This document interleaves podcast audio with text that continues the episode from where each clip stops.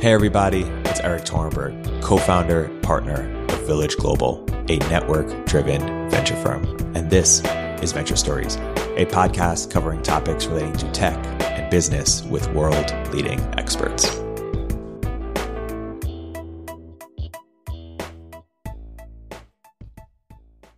Hello, everybody. This is Village Global Venture Stories. I'm Anne Dwane, co-founder and partner, joined here today by Paul Martino Bullpen, of Bullpen Capital, who is himself a serial founder as well as a founder of a VC firm about 10 years ago. They've just announced Fund 5 and added an amazing new partner, Anne. And we're going to dig in today to Paul's entrepreneurial stories, his lessons for entrepreneurs, all about Bullpen Capital and their thesis and what it's like to work with them and pitch them. So now, without further ado, Paul, what drove the name choice of Bullpen Capital? So that that's a great great opening question. And Anne, thanks so much for having me on. I'm very excited to be here. When we were starting the fund, the whole thesis behind the fund was we knew that there was going to be a gap between the seed and the Series A. We saw the explosion of seed funds. First first round and Floodgate and you know True was there early and Soft Tech and we knew that that was going to explode and we kind of guessed that the Series A would stay the same. So there'd be this event horizon in between the seed and the Series A. We now call it post seed. But when we were brainstorming this, we didn't have a name. And my partner, Rich Melmon, who started Electronic Arts back in 82, we were in a meeting and he said, You know, Paul, what we're doing is we're kind of building a bigger backstop for these companies. So we kind of were thinking, okay, what's it like? So the next meeting we have is with this guy, Chad Durbin. Chad Durbin was the 08 World Series champion on the Philadelphia Phillies. He had the sports recruiting website called Showcase U Sports. He wanted to match high school students to scholarships for for athletics. And we told him what we were doing. He's like, "So you guys kind of do for the startups what I do for the starting pitcher because he was a bullpen relief pitcher." And we're like, "Yeah, we should call it bullpen because we're the bullpen for the startups." And that's literally how we got the name because Chad happened to be the guy in our office as we were brainstorming. Wow. That's a good serendipitous story.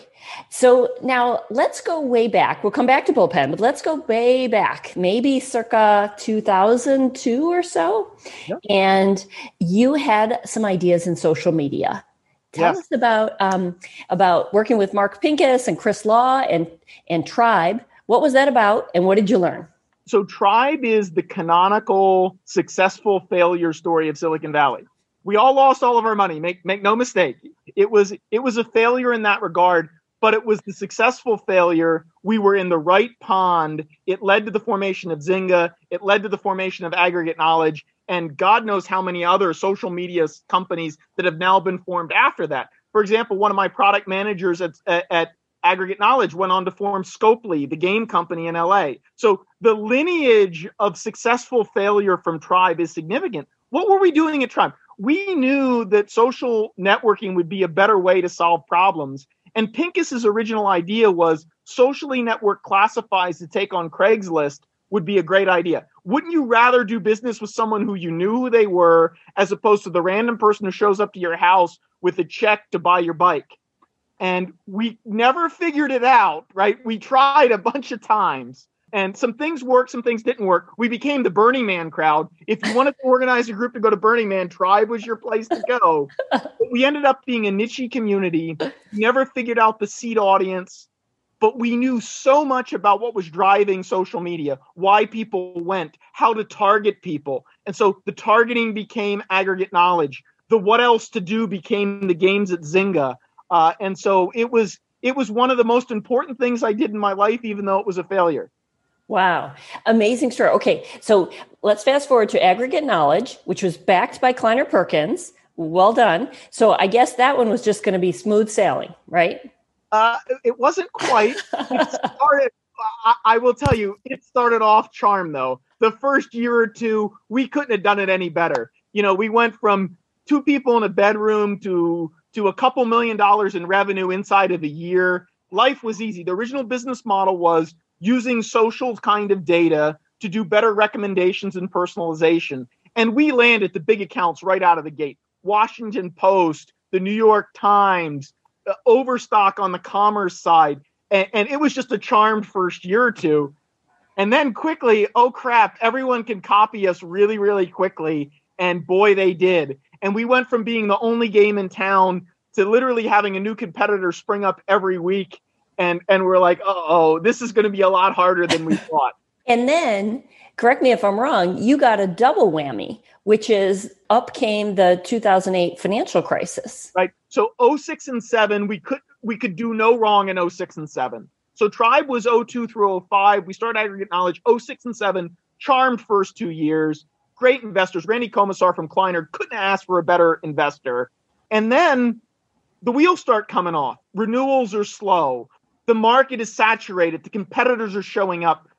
All of a sudden, a product that I'm charging a million dollars for, I can't get a hundred thousand dollar renewal. I go into a board meeting in January of 08 and I tell Randy, I say, Randy, it, it's not working. Like the first two years were a false positive. I'm sorry. And Randy told me, he's like, look, you're smart. You got a lot of money in the bank. We love your team. Go figure it out. And in that go figure it out six months is when the financial collapse happened in the summer of 08. And so we had we had the lucky break of no one caring about us. So the nice part, and we wrote this up and it got published, was the 08 recession basically saved the company because since everybody wrote us off and didn't care, we were given the extra time to figure out how to pivot the company into the advertising and targeting technology that we were great at. And it ultimately led to a great outcome. But if the 08 financial crisis hadn't happened and everyone forgot about us, the company probably would have gone under. Wow. And so do you when founders who are navigating 2020 with pandemic and all kinds of challenges, what kinds of advice do you give them? I tell them that story. I go, "Listen, you have to de- you have to play the hand you are dealt. And if the hand you are dealt is, wow, COVID has shut down all of my offices and I was going to open a brand new warehouse, but wait a minute, everyone's at home and can't wait to use my product. You got to go figure it out. Like my story was everyone forgot about my company, so I had time to reinvent myself. So you have to take this and view this as no matter how difficult or hard it is, it's an opportunity for you. You must look at it as an opportunity. You must figure out how to leverage it in some way. And yes, it's a horrible situation. People are dying, restaurants are shutting down. Main Street is literally getting killed right now. I'm involved in a food and beverage project right now, and it is just depressing to work with people who are in that industry. Like in venture, it's great. We have a portfolio of risk, but if you own a single restaurant, that's your livelihood. That's that's your job, that's your career, that's your ego.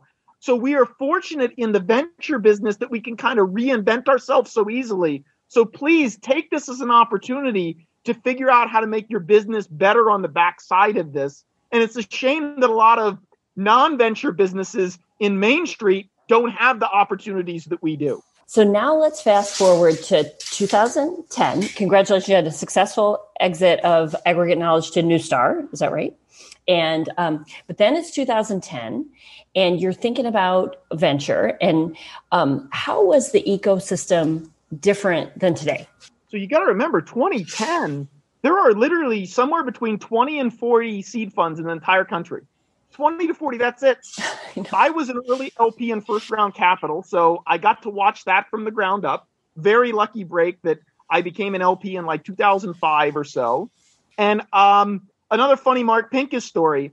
This guy named Mike Maples called in a favor to come to Silicon Valley from Austin, and Mark Pincus was supposed to spend the week playing tour guide to him. This is in the early, you know, in the kind of wind down days of Tribe, the early days of Zynga and aggregate knowledge. Pincus calls me up and says, I don't know who this guy is. I'm going to Tahoe. Can you go meet him? And Mike and I have been best friends ever since I was the lucky person to fill in for Mark. And, wow. and so when Mike was growing Floodgate, he asked me to become one of his partners. Ultimately, Anne became his partner, uh, uh, and and has been a great partnership. But he offered me the job, and I was like, I don't want to be a venture person. I'm going to go start my next company. He's like, No, no, no, Paul, you you don't understand. The business is changing. There's me, and there's Jeff Clavier, and there's Koppelman, but this whole new wave is going to happen. You're a data science geek you need to start thinking about venture because the whole industry is going to change over the next five years. And Mike was dead right. And and we went from 20 to 40 to 200, and now we're over a thousand, and that's crazy. That is amazing. So there's a parallel universe where you, Anne, and Mike were partners. Yeah. there, and, and it was funny because I flat turned down. I, I told Mike, I said, Mike, you venture people are weenies. I don't want to do that. I'm an entrepreneur. Like, I, I'm not going to be a sellout. Like, I don't want to do it. But then what happened is he got me thinking about venture like an entrepreneur. Like, start from a blank sheet of paper. Don't, don't just go build a fund. Like, what's broken in the business to fix? And that got me inspired because if it was, I'm going to be a managing partner at a venture fund, I'd be like, oh my God, like, please don't ever introduce me like that. That's insulting, right?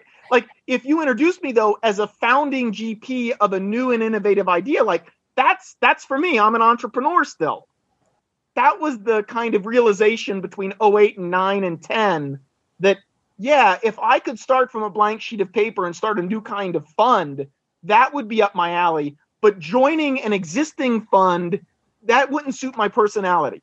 Got it. And so you had an insight about the post seed phase. And can you talk a little bit about what characterizes that phase? So it was just a simple math problem, and it, it was something anybody with an hour of work could have looked at. If you have 20 or 40 seed funds, and that goes from 20 or 40 to 200, that's what we modeled. We guessed it would go to 200. And you have the same number of Series A funds, you would have a lot of promising companies that essentially didn't raise enough money from the seed ecosystem. And you wouldn't want to kill them because a lot of them were going to turn out to be winners. They just needed another year. So you raised 2 million in seed because it was cheap and easy instead of 5 million in series A. Well, what happened if you needed the other two? And so we just penciled it out. We said, well, what if we went into business to identify those companies that need the extra 2 million bucks even though it got cheap to get the first two? And sure enough, a lot of these companies existed. Everything from a FanDuel to an Ipsy to uh, now in our later portfolio, an Ocrolus, a Grove, consumer companies, enterprise companies. And, and the knock on our model in the early days was, yeah, Paul, that's a cute idea, but there won't be any winners. All, all the winners will be identified quickly and you'll pick among the losers. I'm like, no, just because you raised a million or two million less than you should have doesn't make you a loser. Actually, you might be the most successful company in the whole batch I'm happy to give you another million or two million bucks on the backside, having seen the whole first to two million dollars get spent. Like, wait a minute, I think I might get the better deal. And and that was the that was the bet. The bet was we would have as many aces in our deck as the ones that immediately went to Series A. And now uh 10 years in with a lot of billion dollar outcomes, people are like, yeah, that that that part of the deck's got a lot of good cards in it too. And is that gap in post seed still existent, or how is how have the ratios changed with a thousand? It's actually, right, and great question. It's worse now than we ever predicted. When when you model it going to 200 funds in steady state, and it went to a thousand funds, the democratization of the front end of the funnel, which I think is one of the most awesome things that's happened in the past decade. More people got to become entrepreneurs, more different kinds of people, more businesses that no one said were going to be venture businesses. Founders who didn't go to the fancy schools, who grew up in Cincinnati and started their companies in Orlando, they started getting money because seed funds got created in Orlando and in Cincinnati. So, so we overshot by such a huge margin by going to over a thousand that more and more companies were able to raise seed but not get to Series A so the gap is maybe an order of magnitude bigger than we predicted, penciling it out in Mike's office all those years ago. Amazing. So now, fast forward to Fund Five and $130 million fund. And what is the um, definition of the company you're looking for? Who should come talk to you?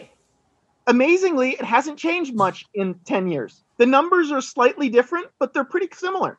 A company that needs to see me has raised three ish millions dollars in seed, is somewhere between 10 and 20 people, is making about a million dollars a year, is burning about 100 to 200,000, and went to the Series A firms and they said, you know, what you're doing is pretty cool, but show me two more quarters of growth like that and then I'll write you a big check. And if you're a CEO and you're hearing this, you know exactly what I'm talking about because you're sitting there, you're like, I don't get it. I'm so close, but yet I'm so far away why does no one want to get me another 3 million bucks? It's because the seed funds want to write first checks and Series A funds want to write big checks. So what happens if you need another small check? There is a persistent ongoing gap for exactly these kinds of companies. And we are amazed that we still have so few co investors. If there's one thing I lament, it's that 10 years in, so few people still do what we do, which in general, as a competitive landscape thing, you'd be like, that's awesome. But having a couple more co investors would probably be a good thing.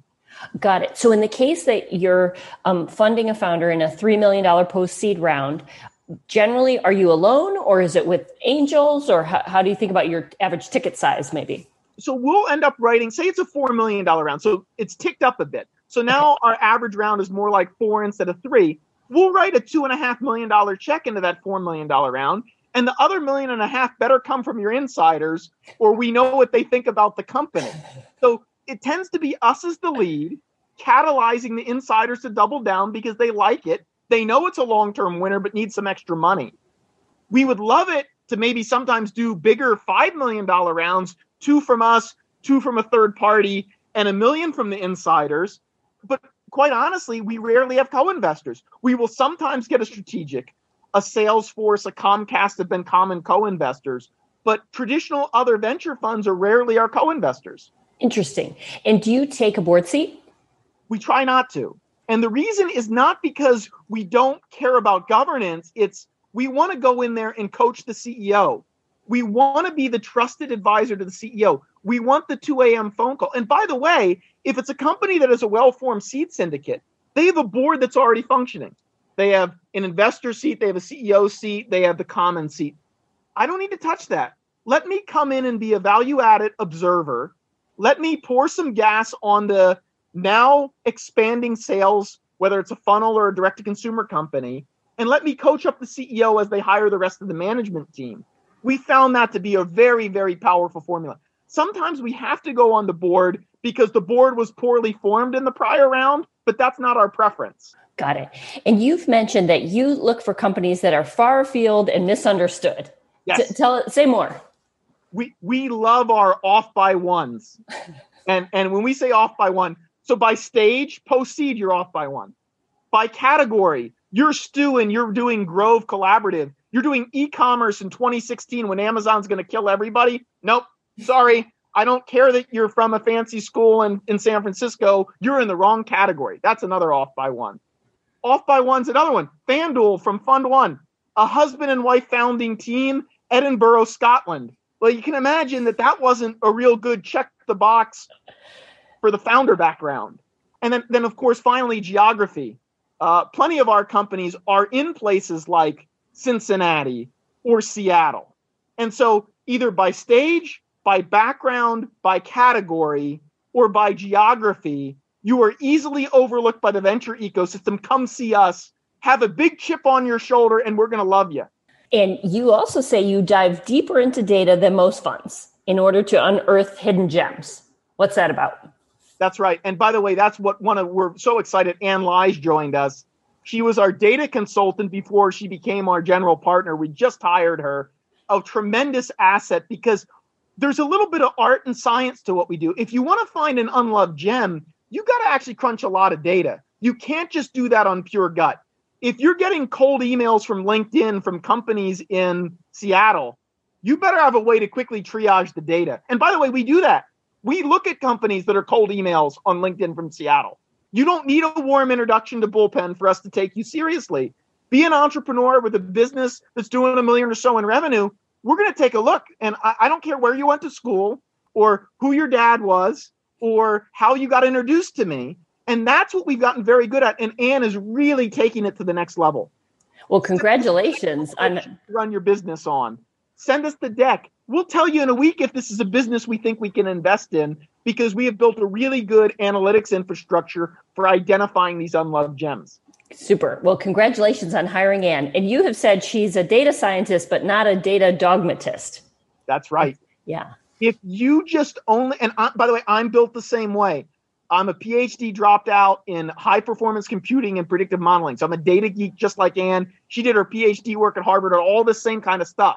But what you learn from Rich Melmon, who we, we view as our emotive partner at the fund, sometimes a business either is going to work or not work. As he says, it's the physics of the situation. And he'll walk into a meeting and goes, Paul, the data says this, but that's never going to work. Or the data says this, and it has to happen. And so if you become too dogmatic and say that the data tells you the whole story, that's how I can guarantee you'll you'll drive the, the car off the cliff. The art must meet the science. There has to be a creative artistic judgment in the data that you look at. And getting that blend right is the magic of bullpen. Having the emotive person like Rich, the data person like me and Anne, all in the same meeting, we think that's where the real magic happens. Great. And what's the right time for a company to pitch you? When you are banging your head against the wall because you need two to three million more dollars and no one takes you seriously, that's when you need to come see us. By the way, you don't need to come see us six months in advance to create a relationship with us. We don't need that. We did deals before COVID on Zooms with founding teams that we literally, in a week or two, all remotely. SpotHero, our deal in Chicago, one of the leaders in on demand parking, obviously had a tough year because of COVID, positioned well for great growth in 2021 because gained market share. We had to do that deal all on Zoom. And I remember someone saying, you know, Paul, you've never met the founder. Are you really going to do that? I can't tell you how valuable it was to have one under our belt like that when 2021 rolled around because we we had muscle memory for you have to make a quick decision. You're not going to be able to visit the office. You have until Friday. Go. And yes, we had more time in 2021, but it's really important that we had done deals like that. So when COVID came around and you couldn't do the office visit, which by the way I still love, uh, we were we were not afraid to do it. Where I think a lot of other firms were like, "Oh my God, what are we going to do?" Right. And do you have any advice for companies that are pitching you? Numbers and data. Okay. Don't show me a product demo. Uh, d- don't give me the fancy story. Don't tell me where you went to school. Put up the Excel spreadsheet of how you're running the company for the next six months. I'm either going to look at cell 23 and say bullshit or not. And that's our investment process. So a lot of CEOs find our process a little bit jarring because it's the opposite of most firms. Most firms, who are you? Where are you from? What's your vision of the future? Well, look, your seed fund has already told me you're interesting, right? You have money from Compliment at first round. Okay, check that box. Show me how you're going to turn the crank. I want to see column 26 two quarters from now. Do I believe that number? Yes or no? So our process is literally in the muck, in the weeds of the operating plan. And if you don't know your operating plan, please don't call us because you're going to get our your butt kicked in a meeting at our office. And um, how do you think about advising founders for Series A? Because some people say the goalposts are shifting for Series A. How do you think about that? Absolutely. They the, the milestones keep getting higher as the Series A funds get bigger and their checks get larger. The milestones keep getting further and further out. And so training our CEOs for what is needed for that next round is a big part of the boot camp we put them through. So it's also why we like to be the CEO advisor, not the board member. Let me tell you what you need to do to play this game. Let me show you how to perfect your pitch. And oh, by the way, you came in and pitched us on all this number stuff. The next investor is going to want to hear all that vision and product demo stuff. So let's let's go do that now. Uh, but you didn't need that for us. Great. And are there rules of thumb that founders should have in mind for Series A, or is that a dangerous trap to fall into? Is try to meet some heuristics for A? Oh, no, I think some heuristics are necessary, but they're by no means prescriptive. They, but if you don't have some sense of where the goalposts are, you have no idea if you're in the ballpark. So what we tell our founders at the phone, let's say you're an enterprise software company, you come in to see us, you're at a million dollar run rate, you had two quarters of really great growth you're at two salespeople, you want to go to 12. I want to help you go from two salespeople to 12. I want you to go from a million in revenue to 5 million in revenue over the next 18 months. Because if you grow 3x a year and you kind of go from two to 12 people, I know there's going to be a lot of bidders on the backside. Because if you're growing that fast and you're at at least a 5 million run rate and you got a sales team of 12, almost everybody who's an enterprise SaaS investor is going to take you seriously. Uh, and sure, they might do it at four, or they might want to wait till eight. But I've given you enough guidance that you know how to run the company for the next 18 months. And do Series A funds look at a company that's done, say, a seed and a pre-seed and or and a post-seed differently than other companies, or or no? Are they? Do you feel like they're looking at all these? Just what is the opportunity in front of them, and it doesn't matter as much the cap table history of a company. It doesn't now. It did 10 years ago when we were doing our little trick in 10 and 11 and 12, it was weird. Well, was this again? It was, is it kind of a bridge or is it an unloved gem? And we're like, no, no, guys, this is an unloved gem. It just needed a little more time. This is not a six month bridge to nowhere, which is a pier. But once we got good at that and the messaging around it, and once we had round trip entrepreneurs who were telling the story that the bullpen round was the building scaling round of the company, then the Series A investors are like, hey, yeah, I don't care that they did a pre seed, a seed, and a post seed. Doesn't matter. There's 8 million in the company. They got to 5 million in revenue. Awesome. I don't care that they did three or five rounds. Is a very, very different ecosystem now, 10 years later. In the early days, there was some weird signaling but not anymore. It's how much money did you raise to get to where you need? Oh, you did it in that many rounds? Who cares? And do you have any data? Because I feel like I've seen this in the industry on what percent of companies do a post seed now. It's really high. And I guess it also depends how you define, because some people are doing $5 million A's, and some people would say that's not an A in 2020. But that's right. So, and there is a bit of a garbage in, garbage out to that data, unfortunately because I'll tell you this: we are in general the third institutional round in the company because there was five hundred thousand bucks in friends and family, a two to three million dollar seed round, and we're actually the third round. But wait a minute, what happened if you had a set of notes in between? Am I the fourth round? And so am I then the post seed round and the notes were the seed round? Wait a minute, you did two sets of notes and they converted into my round, are all three of those rounds the post seed round? So there really is a hard accounting problem when you look at the data sets to say that was the A, that was the B, that was the C, that was the A, especially when so many founders are essentially doing this rolling close process in the early stages of the company. Right. And it may be more common. I think it's really interesting because I was raised at a time when we were advised to say only raise as much as you need to, with a little buffer, to get to the next inflection point in value. And potentially, because you're doing up rounds with, in many cases, right? No, uh, virtually all cases, right? From the seed round, this is actually a great strategy for founders, right? right. Raise more at a higher cap or valuation. And, and, and that's actually, I, I really, really an insightful question it was one of the big issues with the thing. If we were going to do down rounds and sidewards rounds and crush the founders, would founders come out and go, you know, the bullpen round was the most important round I did in the company. They believed in me. So we knew that there would be this sweet spot where there was a nice markup, but plenty of room left for the A fund to come in and write their big check. Getting that math right was really what we were doing on the board at Mike Maple's office all those years ago. We're like, there's room in between because you know, the seed is getting done at six or eight. The post seed's getting done at 12 or 15. But the Series A fund wants to put 20 in on 65. Wow, there's a lot of room in there. It's great. You've had a lot of experience in your career hiring, and I wanted to uh, talk a little bit about some of your hiring tips, including avoiding front runners. Oh, yeah. Oh, yes. Yeah. Yes. Front runners are dangerous.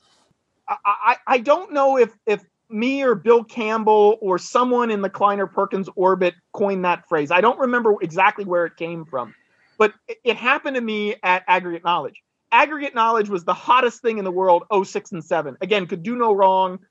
All the people who showed up to interview, they had done their four years at Google. They were ready to do their next four years at the next hottest startup in town. And we were it. And you know what? We stubbed our toe and they hit the door.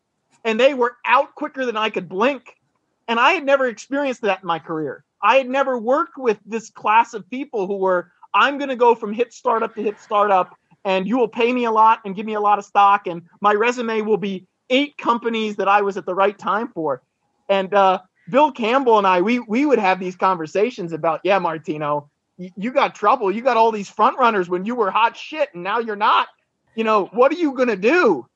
And it is really actually a hard problem to deal with because you do need some of that DNA, some of that been there, done that really early out of Google or a Facebook, early phases of scaling. But if you get too many of them because you're a kid in a candy store and you can hire them all, which is what we made the mistake of doing at aggregate knowledge, if it's not all lollipops and gumdrops, they're going to go to the next company because that's their MO. And so a good balance of front runners and more, I don't know what a non front runner is called, That's what we needed to have done. And it's advice I give to my companies. You better have people who believe in the vision and are going to stick with you through good and bad times, as well as kind of plug and play mercenaries, which your front runner is.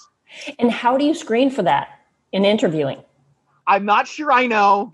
I, I I've I've got a couple things I look for. There's a certain resume sequence that kind of makes you nervous. and it's hmm. Right when the four-year vesting cliff ended, you were out at the last two. Hmm. Okay, got it. So that's a hint, maybe. And by the way, that's by no means a definite, but that's the kind of thing you look at and go, oh, this person sticks around three to four years, goes to the next one. It's all blue chip investors. Okay, where was the risk actually? And then you start asking questions about, okay, tell me what your risk profile is like. You know, you say you're an early stage startup person. You know, tell me a time when, you know, the CEO came in and said the funding fell apart and how did you respond?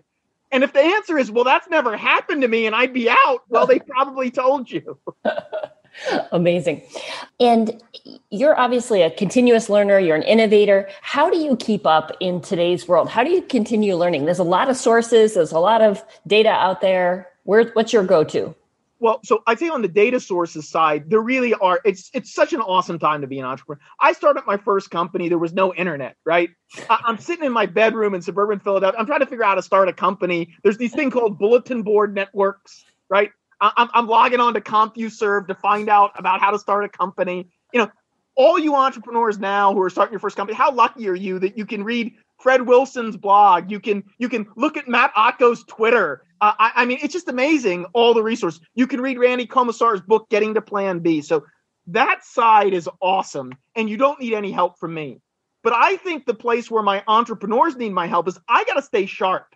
If I am just now a bunch of platitudes, because I have histories from 02 with Pincus and, and 08 with Komisar and, and 08 with uh, uh, uh, 10 with Bill Campbell. What good are what good am I a decade later? So I have stayed sharp. I started uh, a film company a few years ago. I actually had a film released into the theaters a year ago. I'm working on a new uh, sports betting venue, which is half sports betting venue, half casino. And so I- have told my limited partners I'm going to continue to stay in some small portion of my time as chairman of these kind of endeavors because I got to stay sharp. If I'm not at the front lines of solving entrepreneurial endeavors, I think the half life of my knowledge just is going away.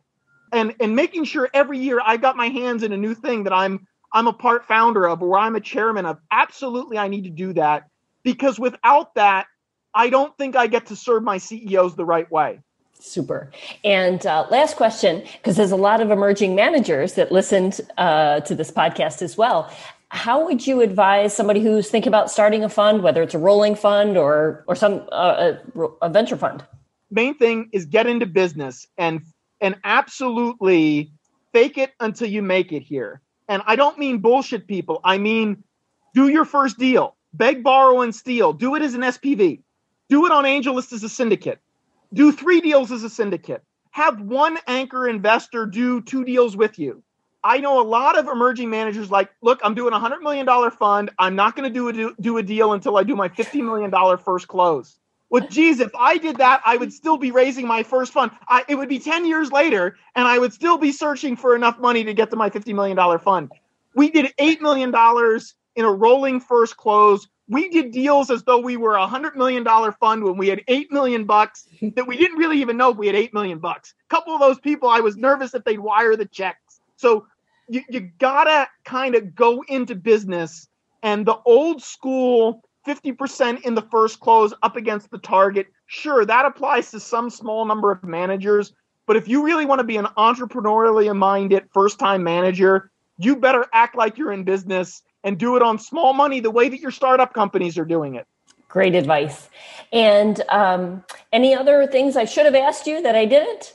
Oh no, this has been great. I, I really appreciate the, the the trip down memory lane we got to do here because it is important, especially in an environment like this in 2020, where no one no one no one had COVID on their scorecard for what would happen in 20. At the end of 2019, anybody who had 2020 is sure pandemic's to shut us down okay, you win life because you got that. But we did go through the tech bust of 02. We went through, uh, I mean, 01, 02. We went through 9 11. We went through the 08, 09 debacle. And you know what? The third time you see the debacle, you have a set of muscle memory about how not to lose your cool when everything is crazy around you. And so the combination of experience from seeing seeing it before with some cool hands applying it to the current time frame as i've said in other interviews hey entrepreneurs you're up. This is your this is your 9-11 this is your debacle. You got to figure it out. People like me are here to help but uh, you got to figure it out. Good words to live by. You're up. And on that really inspiring note paul thank you so much for making time. Appreciate it. Thank you.